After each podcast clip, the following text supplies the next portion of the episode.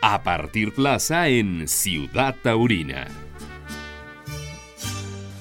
Bueno, pues hoy en el podcast de la Ciudad Taurina tengo el gusto de platicar con un hombre que de verdad me encanta lo que ha hecho. He conocido un poco también de la obra de su señor padre y que al final, bueno, pues evocando mucho el tema eh, taurino, pues por ahí ha seguido el paso, aunque lógicamente no se ha enfrascado en esto, pero lo que sí me queda claro que este pintor con el que vamos a charlar este día es un hombre que, bueno, al igual que otros artistas, están muy vigentes en algo que hoy día de verdad ya parece algo, así como que más complicado. Y precisamente me refiero a Francisco Álvarez, con quien hago contacto hasta el estado de Morelos y que, bueno, pues eh, para esta eh, ocasión de la temporada de novilladas en la Plaza Arroyo, pues eh, ha venido ilustrando muchos de los programas y, y, de verdad, pues este, honor a quien honor merece, mi querido maestro. ¿Cómo estás? Buenas noches. Buenas noches, Edgar. Qué gusto saludarte a ti y a tu, a tu, auditorio eh, desde acá de Morelos. Está lloviendo rico, con un clima muy, de, muy, muy, muy a todo dar y con el gusto de saludarte. Pues, ¿qué nos cuentas? ¿Cómo, cómo, cómo te ha ido? Anduviste pues ahí trabajando en el gobierno del estado hace algunos años, pero bueno, al final nunca abandonas eh, el taller, siempre tratas de estar en contacto con la pues inspiración, ¿no? Para, para que esas manos, esos ojos y esa cabeza puedan sacar algo, ¿no? Sí, sí, sí, este, esto es un trabajo eh, placer, es, yo lo llamo trabajo placer, porque haces lo que te gusta y aparte te pagan por hacerlo, ¿no? Este, es, es un trabajo en el que hay que dedicarle todo el, trabajo posible, todo el esfuerzo, eh, la labor es, es todos los días. Si quieres si quieres este, hacer algo que valga la pena. Y sí, tengo ya, ya tengo varios años dedicado directamente al arte y este he hecho exposiciones, he trabajado en ilustraciones para periódicos eh, y, sobre todo ahí en el mundo del toro, que es lo que nos más nos apasiona. Hemos, hemos tenido mucha aceptación por parte de la gente, sobre todo en redes sociales, porque por lo de la pandemia y todo este rollo no, no, no, no ha habido exposiciones y este y la verdad no las extraño mucho porque mi, mi, obra se vende en internet entonces eso es una gran ventaja que tenemos ahora los artistas en los medios claro me acuerdo una obra muy grande la que hiciste en la plaza de, de toros de, de, Morelos no en Alpuyeca hacía algo grande que vi también por lo que eh, tuvimos la oportunidad de verlas en, en, en, el South Point, allá en Las Vegas, Nevada. Exactamente. Eh, y, bueno, obras eh, que hemos visto también aquí en territorio mexicano y que de alguna forma siempre estás plasmando eso, ¿no? Un algo. Sí, sí, sí, sí. La, de la Plaza de Morelos fueron 30 figuras hechas en, lámina de acero que, que adornan todos los muros de, esa plaza, que de por sí la plaza es muy bonita y creo que la, la obra le dio un toque de arte muy, muy original. Y este y, por dentro en los en los diferentes recintos de la plaza hay seis murales míos también dos tres con temas taurinos y tres con temas eh, ecuestres esa, esa fue la obra de ahí y sí lo, me acuerdo lo del que compartimos en Las Vegas este estuve por allá varios años exponiendo y que tuve mucho mucho mucho éxito mi obra gustó mucho y, pues nos fue afortunadamente muy bien por allá. Aquí en México, pues tengo ya desde que regresé de las, de Las Vegas, tengo casi 10 años haciendo los programas de mano, los trofeos y los carteles para la Plaza de Todo Desarrollo. Eh, también en mi, obra se ha publicado en varios países en carteles que los toman muchas veces sin permiso, pero, pero pues lo importante es que te conozcan, que conozcan tu obra y que sobre todo aportar un granito de arena a este a esto que nos gusta tanto que es la fiesta del toro. Claro. Francisco Álvarez, ¿qué es lo que realmente te motiva, te ilusiona, te inspira y te, y, y te permite plasmar? Porque al final efectivamente, o sea, por ahí guardo con, con, mucho aprecio y en algunos libros los tengo, esos este, divisores, Ah, los separadores de libros, sí. Ajá, este, y bueno, luego por ahí eh, me, me, obsequiaste un cuadro, aquel, el de, el de lo, la mirada de los toreros españoles y la respuesta de los toreros mexicanos. Sí, sí. Entonces digo, siempre plasmas algo muy interesante que, que en un, para un programa, para una revista, para un algo puedes funcionar esto, ¿no?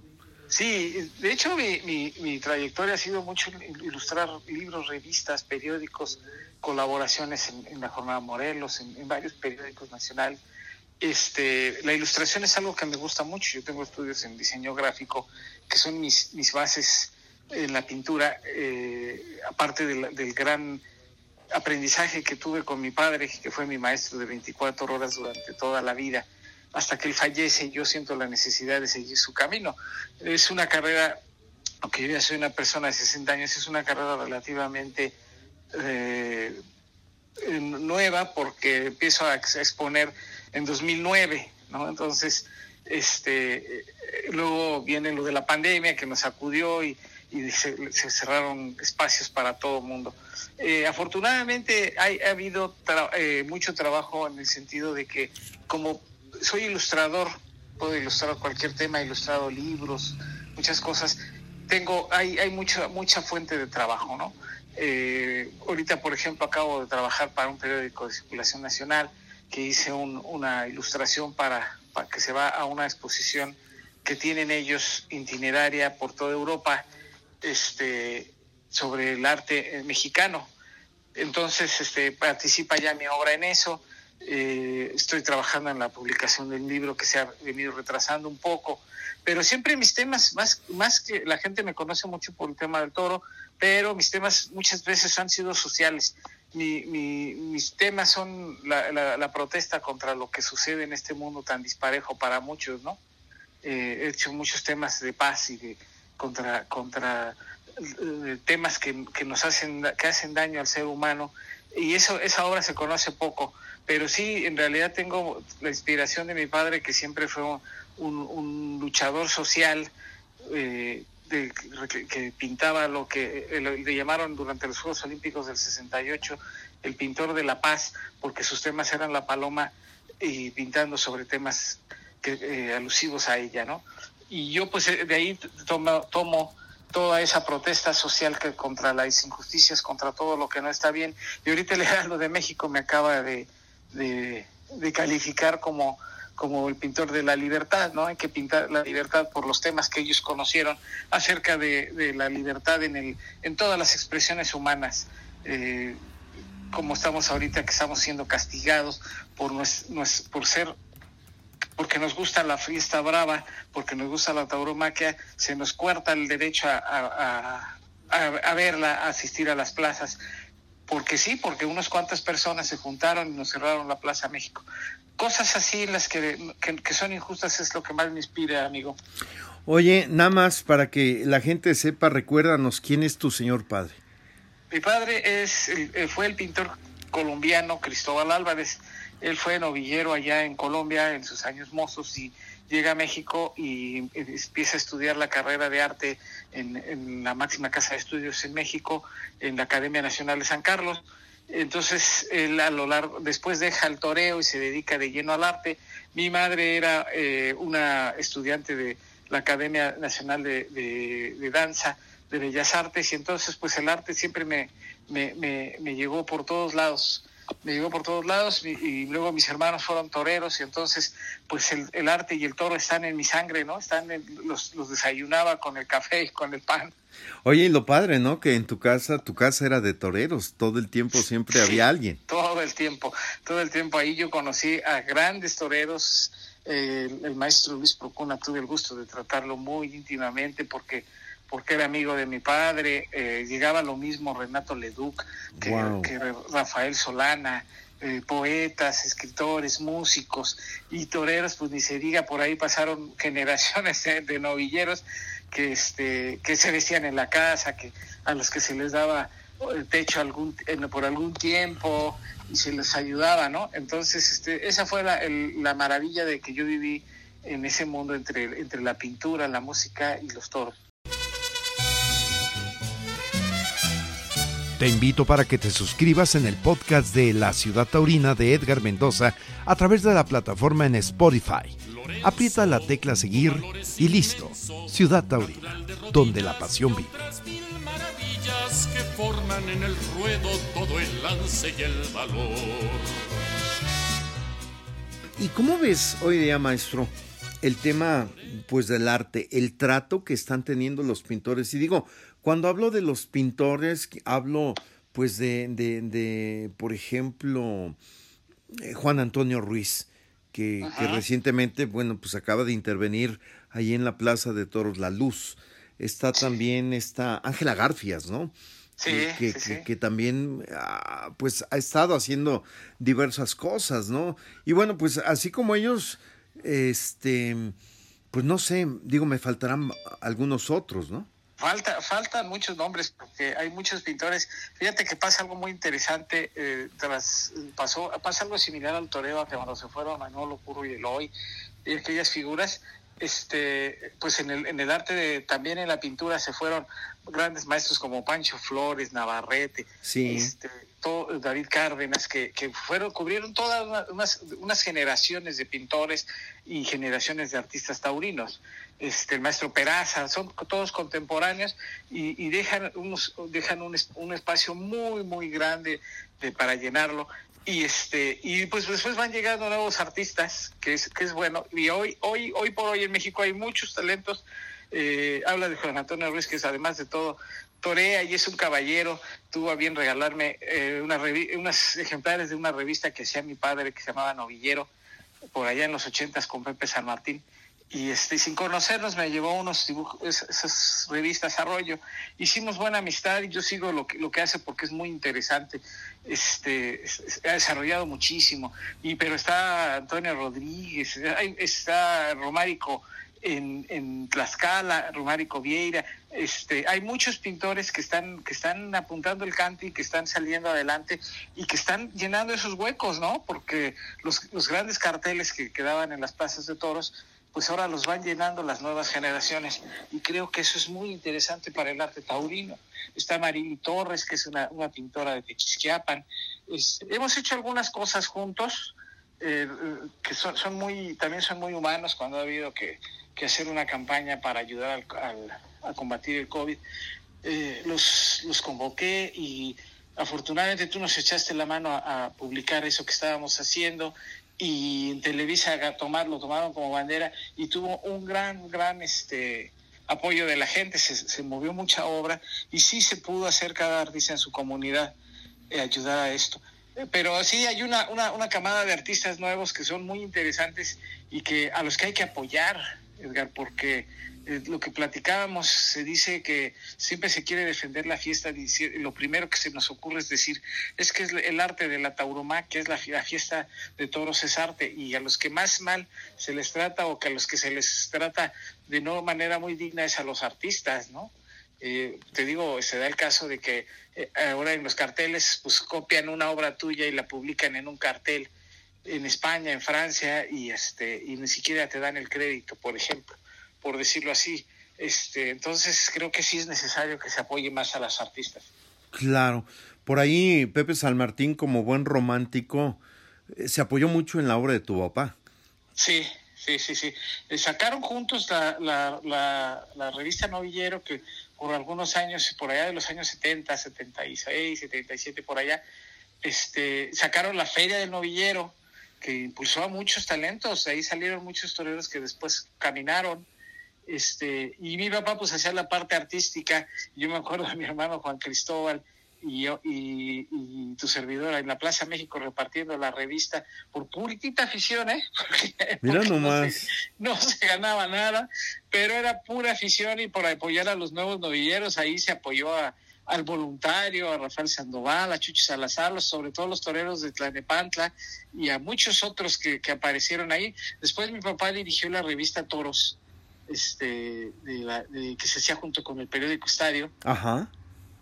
Y salió también varios años y también ahí se apoyaba mucho a los novilleros. Pero es una, es una vida dedicada a, este, a esto que, este, que la verdad me llena de mucha satisfacción. Yo tuve la oportunidad de, niño, porque tendría yo 16 a 17 años, de entrevistar a Luis Procuna en la Plaza México y lograr que se subiera su escultura que está ahí en la Plaza México. Este, fueron unos días maravillosos conviviendo con, con el maestro, verdaderos maestros. Este, entrevisté a Jorge Gutiérrez, también muy joven Jorge, que iba a tomar la alternativa. Este, entonces tuve mucha oportunidad de, ese trato con los toreros. Entonces es toda una, es toda una vida de experiencias que ahora trato de reflejar en mi obra. Claro, no, qué interesante. O sea, no, no, digo, me, me, me imagino porque es, es, el oficio, pero, hijo, el contenido de aquellas charlas oh, eran, eran oro molido, ¿no? Sí, sí, sí. Una, una, anécdota, dos anécdotas de esa entrevista con el maestro Procuna. Si tenemos tiempo, te la platico rápidamente. No, adelante. Este, el maestro Procuna íbamos rumbo a la Plaza México a sacar la, este, el, con el fotógrafo y, y con mi padre, íbamos en el coche con él y este y en la esquina de en la esquina de la plaza habían atropellado a un muchacho pues el maestro Procuna se tapó los ojos no quiso ver este un hombre que se enfrentó a la muerte que vivió toda su vida eh, eh, platicar hablándose de tú con ella no pudo ver eso se tapaba estaba muy muy conmovido por eso y este y llegando a la Plaza México me, nos decía tengo la grabación todavía en cassette un día te la voy a hacer llegar sí. Este la que dice no me gusta pasar por mi escultura en la Plaza México porque pienso que pasa Luis Procuna cadáver con su voz lo dice no wow este, no unas experiencias hermosas eh, oye pero otra en la que me dice en la grabación lo tengo ahí como un tesoro que nos dice que él de joven estaba tan desesperado porque pues no había lana en su casa y que un día tuvo que hacer un viaje en avión por, por, alguna provincia para torear, los llevaron en un avión y que él se sentía tan desesperado que iba a abrir la puerta del avión a tirarse al vacío de la desesperación que tenía ya. Y él desgraciadamente muere en un accidente de aviación, es como un presagio. Sí, sí, sí, ahorita, ahorita que lo comentas me ganaste eh, esa, esa idea pues que muere de forma muy drástica en Sudamérica. Sí, sí, muy dramática. Y en un accidente de aviación, entonces te digo, para mí, esas, ese tipo de experiencias que, que vives con esos personajes, ¿no? Con esos personajes que... Las fobias, ¿no? Sí, eso. Entonces, es para mí todas unas experiencias que mi padre me, me, me, me, llevó de la mano a hacer todo esto. Y este, para mí es una vida muy hermosa la que, la que he llevado y que ahora trato de expresarla con pintura. Maestro Francisco Álvarez, de alguna forma, ¿en qué momento podría estar eh, eh, ese tipo de arte eh, en la actualidad? Porque, pues si bien digo la noticia más reciente, NTR da a conocer que pues les intervienen sus redes sociales y los dejan fuera. Puta, trabajar de años, es un archivo, o sea, es una labor y además eso, eso, es un acervo, ¿no? Sí. Porque todo lo que lo que lo que hacía Natalia, que es una, linda persona y su equipo, este valía la pena conservarlo como un acervo de la cultura, eh, de la expresión cultural de México y de España y de, y de Sudamérica. Desgraciadamente sí es un mal momento, este, pero pues esto es así, desgraciadamente las redes sociales ahora este, nos dan mucho, pero también de repente son muy volubles, ¿no? Eh, sobre todo que hay mucha gente inmiscuida, muchos animalistas, mucha gente que no son animalistas verdaderos, sino que además son este, gente que va a protestar por protestar, ¿no? Entonces, este, sí, es un momento muy difícil, eh, pues inclusive nosotros los pintores taurinos, pues no, podemos estar este, ajenos a ello, ¿no? Nos ha pegado a nosotros también, porque este, pues es menos la gente que cada día se acerca a tu obra afortunadamente te digo, tengo la, la, bendición de manejar muchos temas, muchas técnicas, y pues tengo trabajo afortunadamente.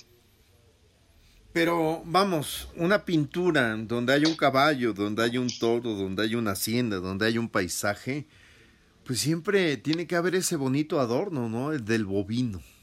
Claro, sí, además es algo que está entre los ojos, no lo puedes negar, ni, ni, ni los animalistas, ni los antitaurinos, ni nadie puede negar que eso sigue siendo la realidad de un México hoy por hoy, vigente, porque todavía existe mucha parte rural en México, muchos campos, muchas haciendas, mucha gente dedicada a la crianza del toro, que además es un, una, eh, garantiza la supervivencia de muchas especies muchas, muchas especies que conviven en el campo con el toro y que si el toro no estuviera ahí como amo y señor de la, del territorio, esos, campos desaparecerían y esas especies con ellos. No se ve, eh, no, no, no, ve, se, se, ve con, se tapan los ojos para ver estas personas. Es lo que yo, lo que yo puedo decir. Qué difícil, pero bueno. Hoy, entonces, eh, por lo pronto, digamos que el arte de alguna forma puede seguir ayudando a que se siga viendo la figura icónica del toro bravo. Sí, de hecho, este, con mis primeras exposiciones, eh, que fue en, Las Vegas, que era una, serie de corridas incruentas, este, yo tenía que expresar algo que no, que no, que no hablara de, de la parte cruenta, que sí la tiene la, el toreo, ¿no? Nosotros tampoco podemos negar que tiene una parte eh, cruel este, pero yo en mis obras traté de expresar todo lo demás, todo lo demás. El toro como animal de consumo tiene que morir para ser consumido. De eso se alimentan millones de personas, se visten, eh, bueno, y todo lo que sabemos sobre el uso de todo el, animal. Y tiene que morir. Y en la, y en la tauromaquia, en la Plaza de Toros, es el único lugar en el que se le da una oportunidad de vivir. Cualquier animal de consumo que va al rastro está condenado a la muerte. No puede escapar a su destino. Y llamemos bovinos, aves, equinos, todos. El único animal que puede escapar a su destino es el toro de Lidia por medio del indulto. Y cada año hay muchos toros que regresan. Tú lo sabes, que, esa es una de las características del toro de Lidia, que, que puede escapar a su destino como animal de, de consumo. Así es, pues apenas hace unos días y acabo de platicar con Octavio Casillas, el ganadero de la Concepción, Ajá. le indultó, precisamente se indultó un toro. Sí. Y, y entonces, y, pues es parte todo el de... mundo hay toros que, que, que regresan a padrear, que, que, tienen una vida garantizada eh, de muy buena manera y eso no lo tiene ningún otro animal, ¿no? Tú dime cuántos cuántos toros, cuántos pollos o cuántos este eh, cerdos o, o escapan a su destino ninguno. Más que el, toro, el único es el animal, el único que lo tiene es, el toro de Lidia. Entonces, todas esas cosas son las que nosotros tenemos que expresar. Y te comentaba yo, expresaba todo lo demás que tiene de maravilloso el toreo, lo que tiene de maravilloso la crianza del toro, lo que tiene de maravilloso la relación caballo-toro, ¿no? El campo. Este, todo eso trato de, trato de expresarlo en mi obra y lo menos que, que lo, evito esos temas que también están ahí, pero trato de no, de no ser tan gráfico en ese, en ese aspecto. Claro. Pues, Francisco Álvarez, ¿cuáles son tus redes? ¿Cómo te puede contactar las personas? Sí, mira, mi página de internet es www.franciscoalvarezarte.com. Esa es mi página. Estoy en Facebook, es Facebook como Francisco Álvarez y también en Instagram eh, tengo página de Pinterest y ahora hasta en TikTok ando ya por ahí también. No, pues Así como ¿estás en la jugada? ¿No? Oye, sí. maestro, pues te digo, estás en la jugada y qué padre, ¿no? Sí, estamos afortunadamente en esto que tanto nos gusta, no, por más que nos empujen, no nos sacan, aquí seguimos. Exactamente. Pues maestro Francisco Álvarez, yo te, te agradezco el tiempo. Y bueno, pues eh, a ver si en la próxima hacemos una platiquita más nutrida, ¿no? Con otros artistas. Sería interesantísimo y, y, y, yo, bienvenida a la idea. Sí, yo digo, yo, eh, por ejemplo, tengo pendiente con Juan Antonio Ruiz. Sí, Pero sí, no, sí. hombre, se cotiza también grande el maestro, ¿eh? así, somos, así somos los artistas. Exactamente. Si no nos cotizamos nosotros, ¿quién? sí, exactamente. No, pero al final me quedo con el amigo. Sí, no, es un, es un personajazo. Perfecto. Pues maestro, muchísimas gracias. Gracias a ti, Diario. Un saludo a todo tu público. Gracias. Terminó la faena en esta ciudad taurina. Los invitamos para que se actualice nuestro portal. Hasta la próxima, Ciudad Taurina.